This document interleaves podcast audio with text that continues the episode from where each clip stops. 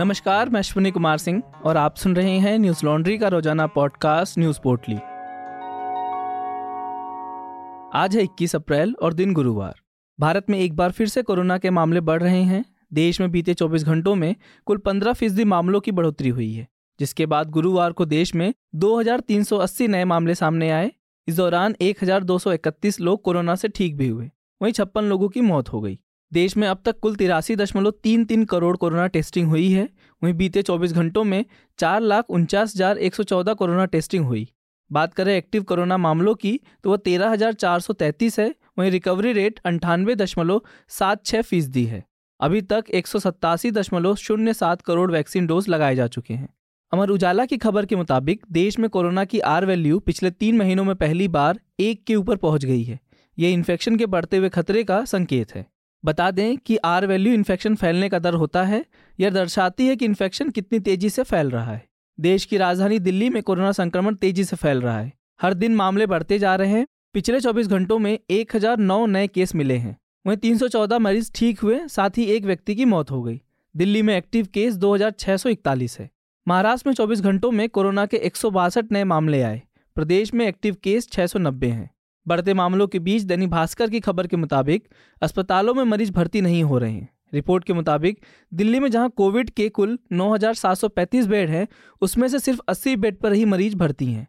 ऐसे ही महाराष्ट्र में 1,724 बेड हैं जिसमें से सिर्फ़ चार पर मरीज़ हैं। एक्सपर्ट्स की माने तो हालात डरावने वाले नहीं हैं। आईसीएमआर के पूर्व वरिष्ठ वैज्ञानिक डॉक्टर रमन गंगा खेड़कर का कहना है कि देश में खतरे जैसी कोई बात नहीं है केस बढ़ने को देश की चौथी लहर से जोड़कर ना देखा जाए।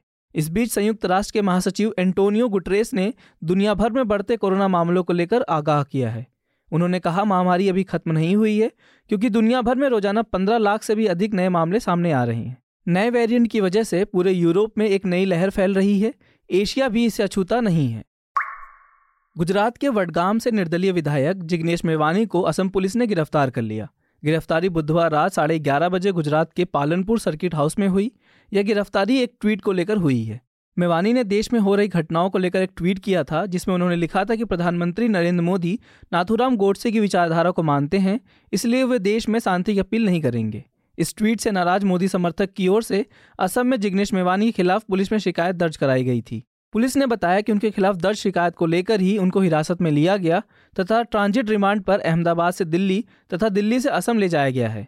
इंडियन एक्सप्रेस की खबर के मुताबिक जिग्नेश मेवानी की गिरफ्तारी की पुष्टि करते हुए बनसकांठा के पुलिस अधीक्षक अजय राज मकवाना ने कहा, हमारे पास ज़्यादा जानकारी नहीं है, लेकिन असम पुलिस की एक टीम ने उन्हें आईटी अधिनियम और अन्य धाराओं के तहत गिरफ़्तार किया है।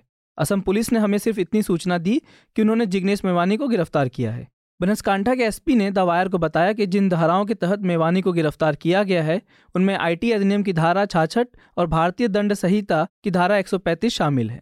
मेवानी की गिरफ्तारी पर कांग्रेस नेता राहुल गांधी ने ट्वीट करते हुए लिखा, कोर्ट, मोदी जी, आप स्टेट की मशीनरी का दुरुपयोग कर असहमति को दबाने का प्रयास कर सकते हैं, लेकिन आप सत्य को कैद नहीं कर सकते अनकोट वहीं गुजरात प्रदेश कांग्रेस कमेटी के प्रवक्ता मनीष जोशी ने मेवानी की गिरफ्तारी को अलोकतांत्रिक और अवैध बताया है। उन्होंने कहा, मेवानी एक विधायक हैं और उन्हें सिर्फ़ एक नज़रिया रखा है कि प्रधानमंत्री शांति की अपील कर सकते हैं। अगर प्रधानमंत्री दुनिया में कहीं और इस तरह की अपील कर रहे हैं तो वह अपने देश के लिए ऐसा क्यों नहीं कर सकते? बता दें कि निर्दलीय विधायक जिग्नेश मेवानी पहली बार विधायक बने हैं। वह प्रदेश में दलित चेहरा हैं। उन्होंने चुनावों के बाद कांग्रेस पार्टी को अपना समर्थन दिया था। जम्मू कश्मीर के बारामूला में गुरुवार को आतंकियों और सुरक्षा बलों के बीच हुए मुठभेड़ में पाँच आतंकवादी मारे गए। इस दौरान लश्कर तैयबा के इनामी आतंकी यूसुफ कांतूर को भी मार गिराया गया। इस मुठभेड़ में चार जवान और एक नागरिक भी घायल हुए हैं, जिन्हें नजदीकी अस्पताल में इलाज के लिए भर्ती कराया गया है। आईजीपी कश्मीर विजय कुमार ने बताया कि बारामूला एनकाउंटर में लश्कर का टॉप आतंकी कमांडर यूसुफ कंतारू मारा गया है। वह हाल ही में बडगाम ज़िले में जम्मू कश्मीर पुलिस के एसपीओ और उनके भाई, एक सैनिक और एक नागरिक की हत्या समेत नागरिकों और सुरक्षाकर्मियों की कई हत्याओं में शामिल था। अमर उजाला की खबर के मुताबिक, इससे पहले बुधवार को सुरक्षा बलों ने बांदीपोर के पापचन नाके पर आतंकवादी को मदद करने वाले एक शख्स को गिरफ़्तार किया था। बता दें कि इस साल जनवरी से अब तक यह अड़तीसवां इनकाउंटर है। पिछले चार महीने में कश्मीर में अब तक इक्यावन आतंकी मारे जा चुके हैं। तमिलनाडु की पूर्व मुख्यमंत्री जयललिता के कोडनाडु एस्टेट बंगले में 2017 की हत्याओं और डकैती को लेकर तमिलनाडु पुलिस की एक विशेष टीम ने गुरुवार को वीके शशिकला से पूछताछ की। पुलिस ने चेन्नई में उनके टी नगर स्थित आवास पर यह पूछताछ की। गौरतलब है कि शशिकला भ्रष्टाचार के एक मामले में बेंगलोर की जेल में सजा काट रही थी, जब एस्टेट की एक सुरक्षा गार्ड की हत्या कर दी गई और महल के बंगले को तोड़ दिया गया। उस समय पुलिस ने कहा था कि कुछ सामान चोरी हो गए थे। मीडिया रिपोर्ट्स के मुताबिक चार अन्य रहस्यमय मौतों ने मामले को और जटिल बना दिया था। सबसे पहले मुख्य आरोपी कनक राज, जो जयललिता के पूर्व ड्राइवर थे, कि पूर्व मुख्यमंत्री ई. पिलनस्वामी के गृहनगर एडप्पी के पास एक दुर्घटना में मृत्यु हो गई। दूसरे दिन आरोपी सायन का भी एक्सीडेंट हो गया। हालाँकि वो बच गया, उसकी पत्नी और बेटी की मृत्यु हो गई। बाद में स्टेट के कंप्यूटर ऑपरेटर की आत्महत्या से मौत हो गई। उस समय इन हत्याओं के कई मायने लगाए जा रहे थे। पुलिस ने सितंबर 2017 में 11 लोगों के खिलाफ 300 पन्नों का आरोप पत्र दाखिल किया था। इन 11 में से सिर्फ़ कनक कनकराज तमिलनाडु से थे, बाकी केरल के हैं।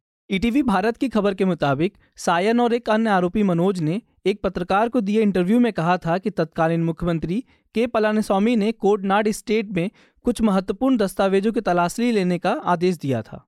इस मामले को लेकर एआईडीएमके और पलानीस्वामी ने डीएमके सरकार पर हिसाब चुकता करने के लिए पुलिस का इस्तेमाल करने का आरोप लगाते हुए कड़ी प्रतिक्रिया व्यक्त की है।